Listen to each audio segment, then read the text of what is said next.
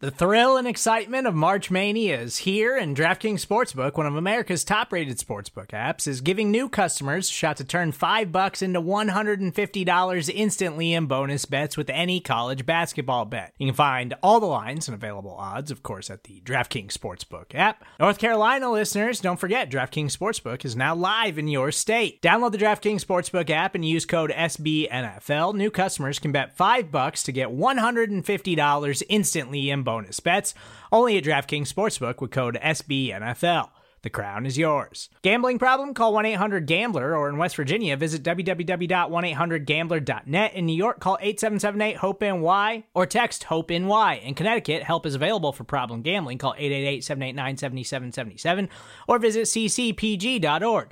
Please play responsibly on behalf of Boot Hill Casino and Resort. Twenty-one plus, age varies by jurisdiction, void in Ontario. Bonus bets expire one hundred sixty-eight hours after issuance.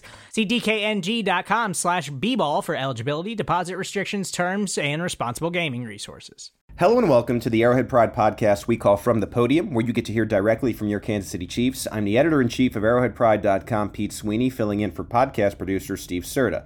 Even though it's Friday, head coach Andy Reid talked to the media as if it were a Monday. We are six days before the regular season as the Chiefs open up against the Detroit Lions at Arrowhead Stadium.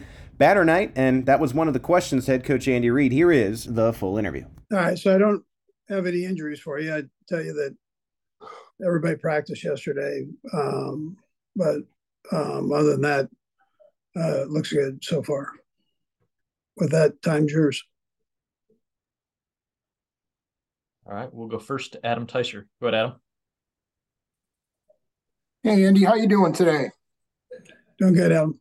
Good. Hey, uh, the, the seven wide receivers, um, do you see a role for all those guys um, as the season rolls along? Or how, how do you plan to split up that playing time? And, and Brad, I'll have a second question as well. Yeah, so um, – We're, we're kind of going through all that now. Um, there's a chance, though, that we have all seven up. Yeah. Okay. Um, and uh, Chris Oladokun, um, you kept him on the practice squad instead of Shane, or I don't know if it was a choice or not. Was it a choice, number one? And why did you make that move if it was? And what do you like about Chris? Yeah, so look, Chris is uh, – Um, a good football player. He he doesn't have a lot of experience now, but he's he's gaining it. And you you saw his athletic ability and his arm and so on through the preseason. Did a nice job with that. Um, this you know Shane made a decision to go go to Buffalo, and that it's a good st- new start for him. And um, I'm sure that's kind of what he was thinking about. Let's go next to Pete Sweeney. Go ahead, Pete. Coach, uh, it looks like you guys are, are moving forward now that, you know, Chris is, is still not with you. Uh, just what's the confidence level that you have with the defensive line room as is, and especially on the inside there, uh, especially given the the trade um, for Farrell? Yeah, so I uh, would tell you that, yeah, you move on. I mean, it's uh, as a coach, when, when the player's not here, then you, you the next guy is up and, and rolling. Um, Chris is a great player, but we've got other good players. Uh, they'll have to step their game up uh, to uh, to fill the role of uh, defensive tackle, defensive end, and so on. Everybody just has to uh, play their best, and then you you work through it. But uh, to think that you're going to fill in uh, for Chris, I mean, that's not uh, that's not what you're doing. You're just you, you know um, you, you're the next man comes up, and you try to uh, utilize his strengths and let him get in there and play. And we've had success doing that. Um, and so we'll, we'll do it again. I know the guys are excited to get in and play. Let's go next to Sam McDowell. Go ahead, Sam. Hey, Andy. Um, have you been given any indication one way or another whether or not Chris will be showing up over the next week? Uh, no, no. Uh, there's no, no indication. So either way, um, they talked the other day, um, and I know Brett filled you in on that. So, uh, you know, I'm I'm just working with the guys we have and, and making sure we're we're set there. And, and then just whenever he might arrive, how, how long do you figure it would, might take a player who's missed all of training camp and all of this point to get back in playing shape to where you'd be confident putting him back in the lineup and on the field? Yeah, well, one thing about Chris is he keeps himself in good shape. So um, I would anticipate, I haven't seen him, but I, you know, I'd anticipate that he'd come back in, in relatively good shape, but just he kind of getting himself, working himself into football shape. And as long as he's physically in good shape, you can kind of start working him in and getting him going. Then you play it, kind of play it by ear and eyes after that and see where, see where he's at. Let's go next to Matt Derrick. Go ahead, Matt.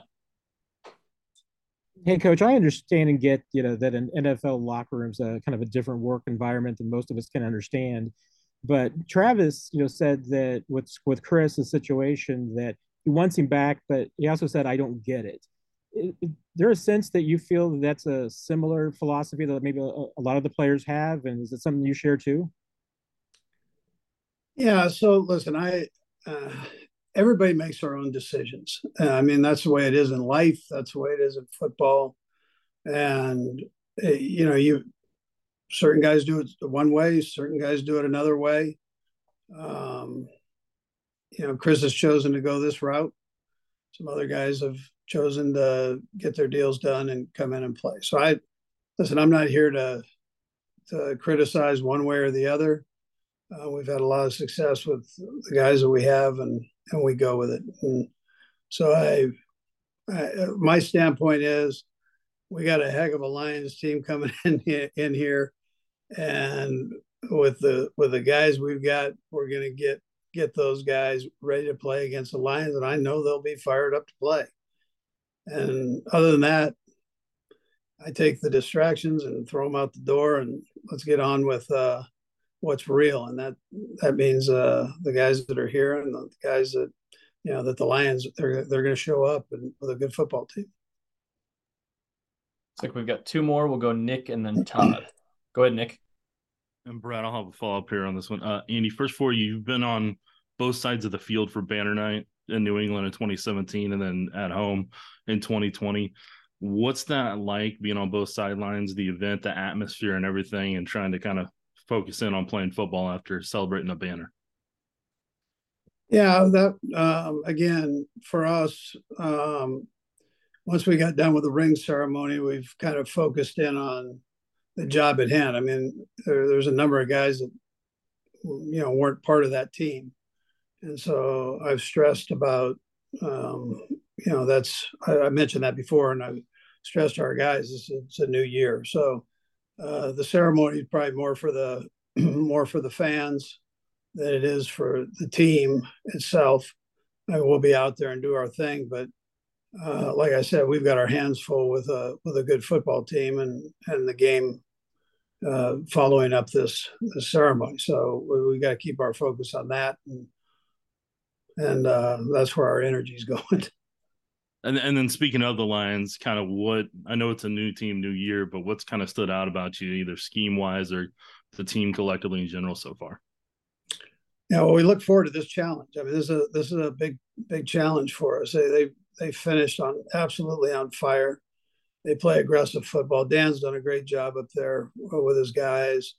Um, you know, and, and so I just, uh, I know, you know, I know we've got to really have a great week of preparation uh, going forward. And between Aaron and Ben, they've got good coordinators. So both their schemes are good on both sides of the ball.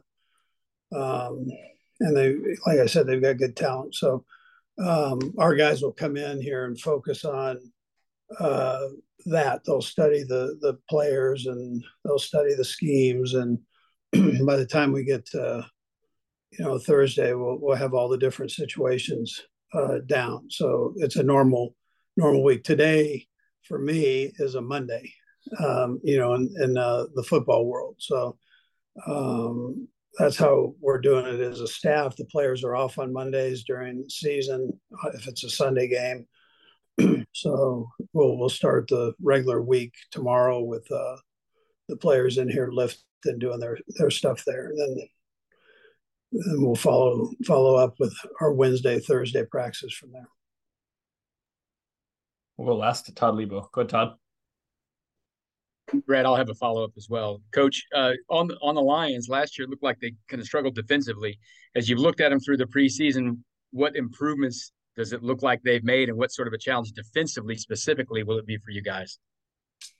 Yeah, they, they kind of answered that midway through the season. They I, I thought they were really playing good football as it went down the stretch there um, defensively. And I know they've made made some upgrades, uh, you know, to their to that defense. And um, I, I, some of the players we know, uh, one of their safeties was um, in the Super Bowl against us. So anyway, there there are players there that I'm familiar with. Uh, They're really good football players, so we, we've got to, you know, we've got to be sharp on from an offensive standpoint.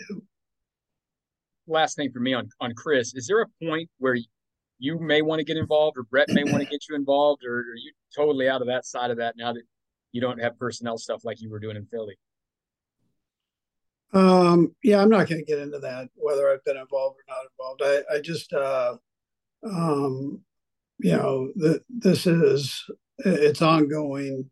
I think Brett explained it the best. So, I mean, um, but it's uh, it's an ongoing thing. We just, you know, right now, obviously my focus is on, excuse me, on what we've got here. And I mean, that's, you guys have been around me long enough to know how I roll with that. And, uh, and that's where, that's, that's where I'm going. I let Brett do his job and, and the guys, you know, his his guys over there, I have full trust in them and and uh, the way they're going about it. Coach, we appreciate the time. Thanks for joining us. All right, guys. Thank you. Hey, this is Scott Galloway, author, professor, entrepreneur, and most importantly, host of the Prop G podcast. We got a special series running on right now called The Future of Work, where I answer all your questions on, surprise, the future of work. Questions including, what are we missing when we work remotely? Or how do we handle work-life balance when a major opportunity comes knocking? From the provocative to the technical, we're offering insights you won't want to miss. So tune in to The Future of Work, a Prop G Pod special sponsored by Canva. You can find it on the Prop G Pod wherever you get your podcasts.